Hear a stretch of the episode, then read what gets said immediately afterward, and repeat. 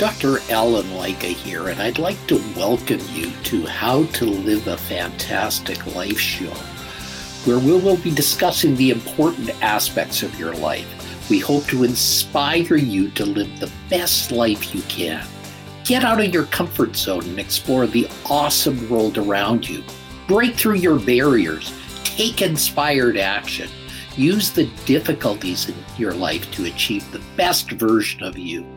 Ladies and gentlemen, today we have not one, but two special guests, Ronni Tichenor and Jennie Weaver, who are sisters who weren't supposed to be friends.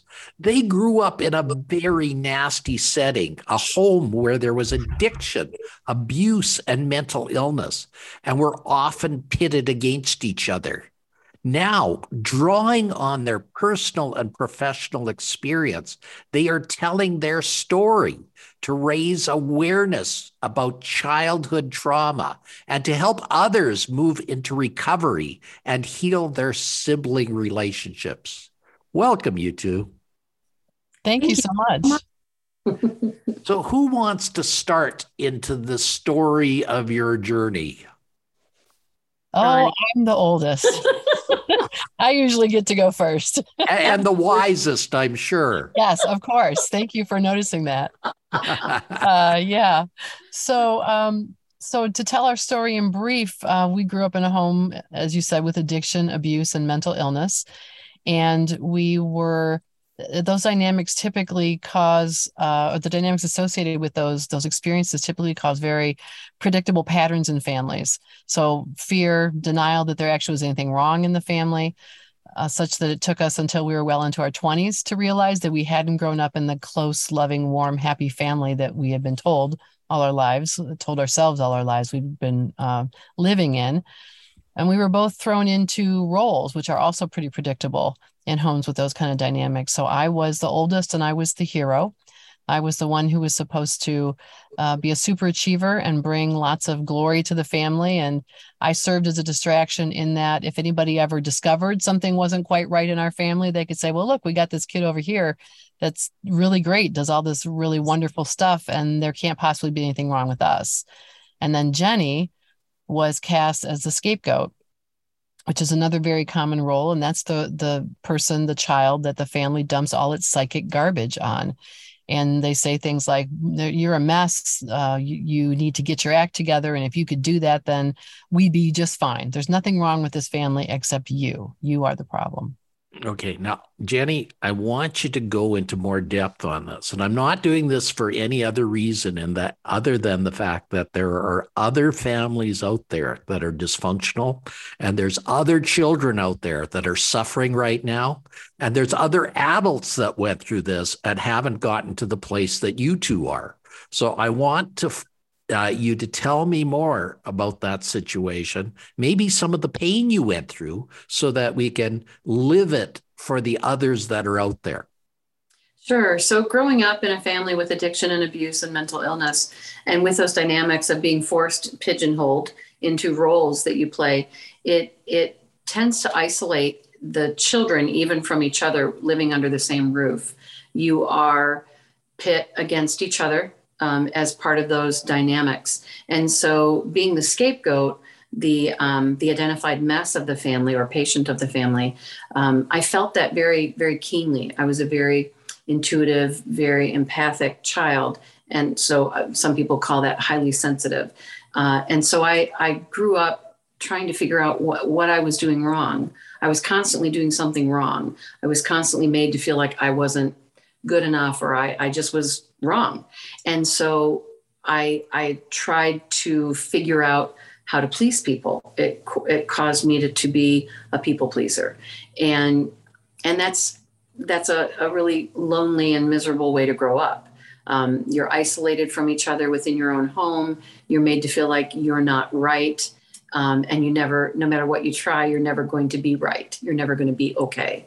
You're never going to find that approval that you so deeply crave. And it's it's a very lonely and very painful way to grow up because your whole identity is wrapped around trying to meet these ever changing rules and expectations that, you know, what what was okay yesterday may not be okay today and it really depends on if that um, addicted parent or, or, or mentally ill parent or abusive parent needs an, an outlet for their anger. And being the scapegoat, um, you're a good target for that anger. And so I, I was with, with regularity on the receiving end of verbal, emotional, physical abuse because I was being told over and over again. Uh, my dad's favorite phrase was, What the hell's the matter with you? And, and so when you grow up that way, you just never feel comfortable in your own skin. Yeah, that that's definitely the case in a lot of these families, and it definitely is true in families where one parent or both parents are dealing with a lot of these things. Uh, quite often, the father is the problem that has addictions, and quite often the mother has either mental illness or is submissive, and that leaves the children at the brunt of the attacks. Was mm-hmm. that the case in your family? It was pretty much, yeah. Except that our mother was also capable of being both physically and emotionally abusive. She was, as, as you were suggesting, in many ways trying to run interference. She was trying to keep us quiet and keep us in line so that it, my father's rage would be held in in check. Right? She didn't. She didn't want us to aggravate and annoy him. But she also was, uh, she would rage and uh, be abusive as well. Yes, definitely. Yeah. You know, from a male point of view, I've been reading and listening to a book by Richard Goggins, who went through it from a male perspective. And he wrote a book called Can't Hurt Me about the experiences that he had as a child, where the father was abusive, the mother wasn't abusive, but he had to own it in his life and take responsibility for it in order to grow out of those things. Uh, is that was that the turning point for you? For for me, um, I I had to I had to recognize that I was in a lot of pain. I'd been struggling with depression since the age of eight, and with repeated thoughts of ending my life. Um, and so I wanted to know why I was feeling this way, why I was um, repeatedly in relationships that were one sided, where I was doing all the giving and, and not receiving, or, or where I was being put down, if not physically attacked, verbally attacked. Um, and so I, re- I recognized that there were patterns um, and I wanted, I wanted them to change. So it was it was the the years of mounting pain that just had a cumulative effect and I knew that I wanted a better life. And so that's what caused me to go into counseling on my own to try to figure out how to live a better life. And that was the beginning. Cool. The, the other Ronni, what what was your turning point? I was going to say the other turning point, which, and I think I can speak for Jennie on this as well, is that when we married in our early 20s and started having children within a few years. So by the time we were in our late 20s, we were very concerned with how to be good parents. And this is going to sound sort of silly, but up until that point in time, Jennie and I hadn't really talked a lot with each other. One of the other hallmarks of the kind of family that we grew up in is very dysfunctional patterns of communication. And one of those uh, therapists called triangular communication. And that is where all the information runs through one person. And they do that to try to keep a lid on everything, to try to keep control. And in that household, that was our mother. And so as we grew to adulthood and I started to leave home and my siblings followed suit, we still were not, we were living physically far from each other and we were not talking as siblings directly to each other. All information flowed through my mother. And then my mother would tell us whatever she wanted to about the other.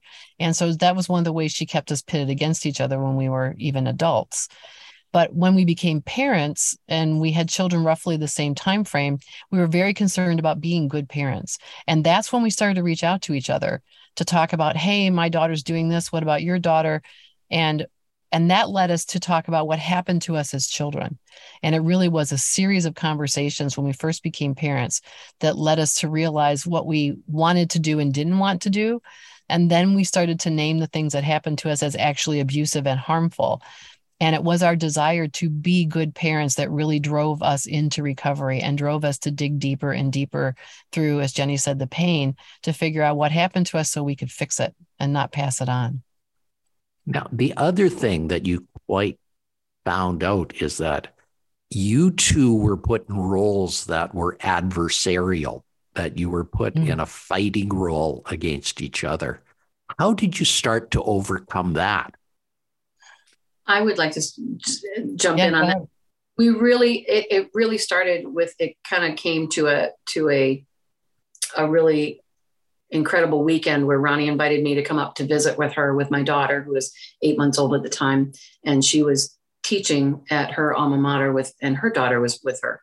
Uh, and it was it was during that that meeting I was really struggling with a lot of depression, postpartum depression, but also my parents were were really working on me uh, at the time, trying to talk me into divorcing my husband who was overseas in Desert Storm and and it was just a, a daily barrage of how I ruined my life.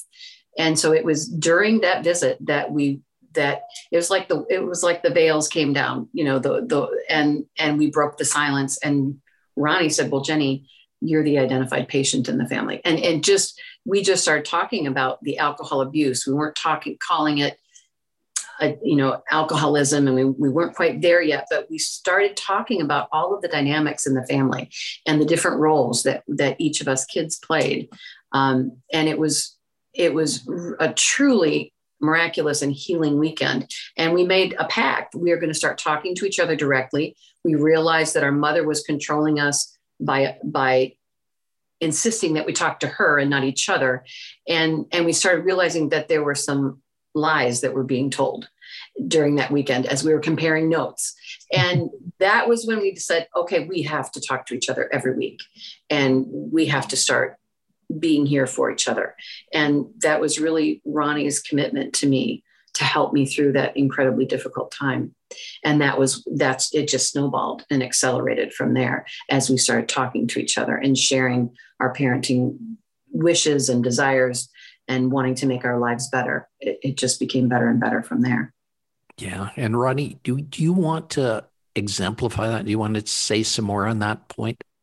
Sure. I think that that what was really important about that is that, you know, we talked earlier about the dynamics in homes with abuse, addiction, and mental illness. Denial is the central one. There's nothing wrong here. You're not hurt. There's nothing bad happening. And so you live with that. So we never mentioned, as Jennie said, we didn't label our father's drinking alcoholism. We didn't label what happened to us as abuse. Our parents still refer to what happened to us as spankings, um, and when they were beatings with my father's belt. Uh, so we we went from moving out of that denial was fueled by the fact that we talked to each other and we could say things like I, re- I have one memory in particular I, I was sharing with jennie i said this is the way I remember it, but it couldn't possibly have happened that way because it's just so cruel. How could they have done this thing to me for this reason? And she said, Oh, no, I remember that. That's exactly what happened. That's exactly how it went down. And so having each other to validate those memories, as Jennie said, really accelerated our healing process because it, otherwise I'd be by myself going, Am I nuts? Am I misremembering? Am I making things up?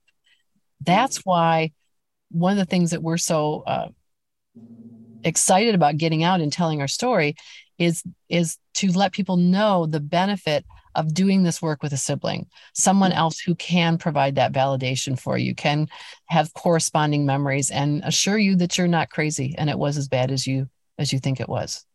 So I, I want you both to think about this question because it's important what exactly does it take to break the cycle of intergenerational trauma? Who would like to go first? I think it takes I'll jump in. I think it takes the desire to to make to make a change to you want to live a different life than what you were brought up in. I knew I did not want to marry a man like my father. I knew I did not want a, a, marriage like what my parents had. I was I was very aware, even even though the the dynamics in our family were so painful. Um, I still loved them, but I knew I did not want to be anything like them, and and that's what motivated me. I I knew that I saw other relationships, obviously from a distance, from the outside, um, other other families that appeared more joyful, that laughed together, that you know, and other relationships that used humor to diffuse tension, and and I wanted that.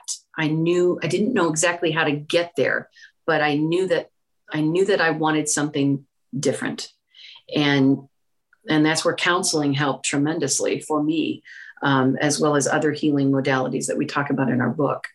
Um, but having Ronni as as a as an ally, I just can't emphasize enough how important that was in helping helping us to heal together.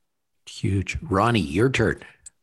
So the other piece of that, in addition to what Jennie said, is I would say you need to educate yourself. So we in the, in the beginning read lots of books. And we both pursued individual counseling. We both went to 12 step support groups like Al Anon and Adult Children of Alcoholics. So you need to know what you're up against and what you're trying to unwind. And then, especially in the beginning, honestly, there is no substitute for the daily slog. And one of the things I write about with my experience is that it, it was hard. It was very hard for me in the beginning because I felt like trying to do things differently like i was coming apart. Because part of my identity as the hero was i developed this this uh, perfectionism right? Everything had to be perfect. I could never be wrong because when i was wrong i could be physically or emotionally punished. So i had all this stuff to unwind and and in internally so there were times when i didn't say the first thing that popped in my head or i didn't follow my instinct for my behavior i said okay what's a healthier choice and i would do something differently but it just felt hard. It felt sometimes wrong to do a healthy thing as opposed to follow that ingrained pattern. And I, um, frankly, at times just felt like I was coming unglued inside and nobody knew it because I was trying so hard to look and be okay on the outside.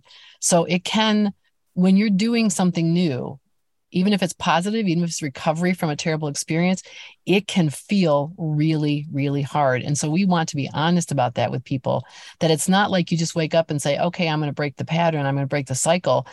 In those first few years, probably, I would say it was a real internal struggle almost daily to to try to rethink and unlearn and and and create new patterns it gets easier over time that is also true but in the mm-hmm. beginning and feel like a real difficult struggle. That's huge.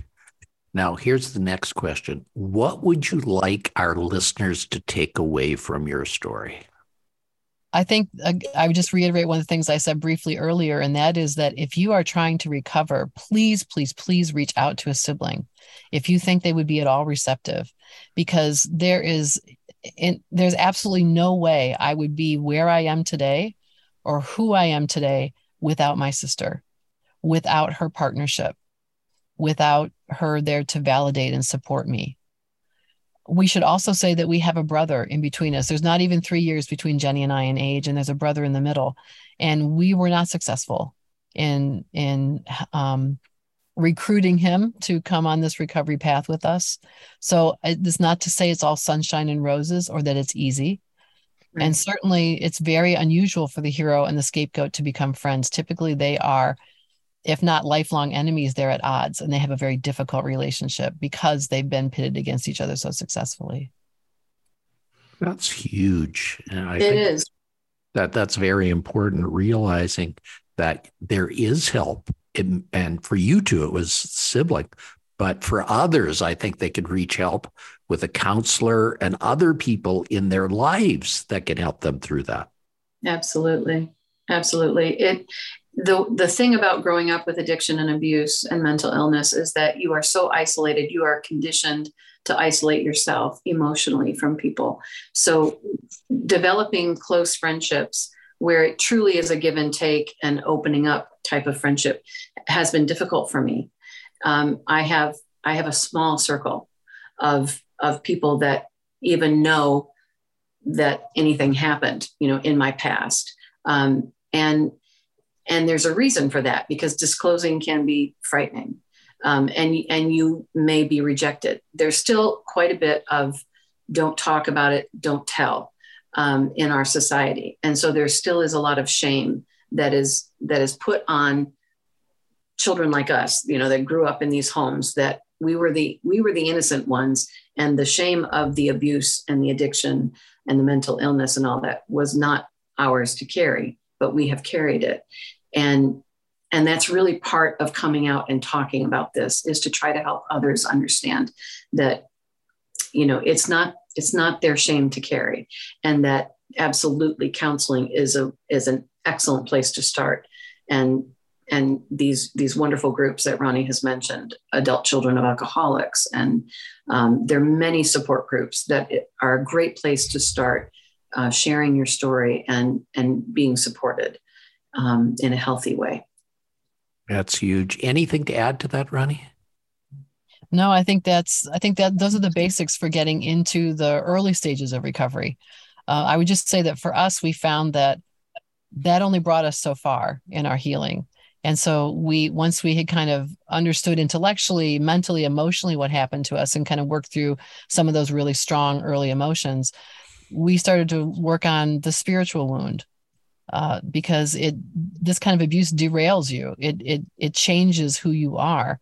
And so we've spent most of our recovery process now trying to figure out well who was i going to be or who am i really now and so developing practices that allow us to be still and to uh, kind of get that inner sense of that in the messages right from within about what we should be doing next. So practicing yoga and meditation for example. Uh, we've just spent the last you know several decades following whatever seems like it might have something to tell us about our healing journey and how to how to become more fully who we really are and so that's, that's another piece of the recovery process yeah that's huge well you two this show is called the how to live a fantastic life show now, I want you each independently to tell me how you currently live a fantastic life. Well, I guess I'll start uh, by saying that one of the things that I'm doing to live a fantastic life is embracing change. There's been a lot of change in my life. I've had to move geographically. I'm about to shift in terms of, of my work. Jennie and I are certainly doing more of this work together. And just recognizing that change is not a bad thing. It's definitely inevitable, so embracing it is good. And certainly we've seen a lot of really good change in our recovery that's brought us more than we could ever hoped for. Huge. Jennie, your turn. I, I would say that being all of who I am, um, I'm no longer hiding. Uh, I am no longer living in shame. I think writing this book together with Ronni really helped um, helped us to release another layer of that of that shame and and that and it, it really did feel like a huge weight was lifted off our shoulders doing this together and and really fully accepting all of who we are what happened to us our past and and all the joy that we are pursuing in our lives now all our interests um, there's just so much to explore and and enjoy in life. Uh, ballroom dance classes, for one. You're never too old to take ballroom dance classes. huge, huge, huge. I love that. I'll have to see your ballroom dancing someday. Love to see that. Oh. Okay. Uh, now, how can people find out more about your world and where can they get a copy of your book? And please name the book for everybody to find it. Sure. Our book is called Healing Begins with Us Breaking the Cycle of Trauma and Abuse and Rebuilding the Sibling Bond. And it is available on Amazon. You can get a print version, you can get an ebook or an audio version. Jennie and I did the audio version. Um, you can follow us on Instagram we're Ronni and Jennie, R O N N I underscore and underscore J E N N I E. And in our bio there, there's a link to all the things we've done. So interviews, short articles we've published, our podcast. So we have three seasons of podcasts. So if you want to hear more about our story, you can start at the beginning because we start at the beginning in telling it there. So yeah. those are all options. That is wonderful. I can't thank you enough for being on this show. I was really looking forward to this when I looked at my schedule today and found that you two were on it. So I really looked for it. Thank you so much for oh. sharing What a joy to be with you. Thank yes, you. Yes, you're so kind. Thank you. We've had a wonderful time. And, and ladies and gentlemen, if I can be of further assistance to you, please check me out. Dr. Dr. A L L E N, Lycka, L Y C K A dot com. And if you go there, I will give you a golden pearl a week so that you can enhance your life right at the start. Bye for now. Have a fantastic day. You've been listening to How to Live a Fantastic Life. Be sure and pick up a copy of Dr. Lycka's book, The Secrets to Living a Fantastic Life, on Amazon.com. And you'll want to subscribe right here on this page so you don't miss a single episode. Have a fantastic day.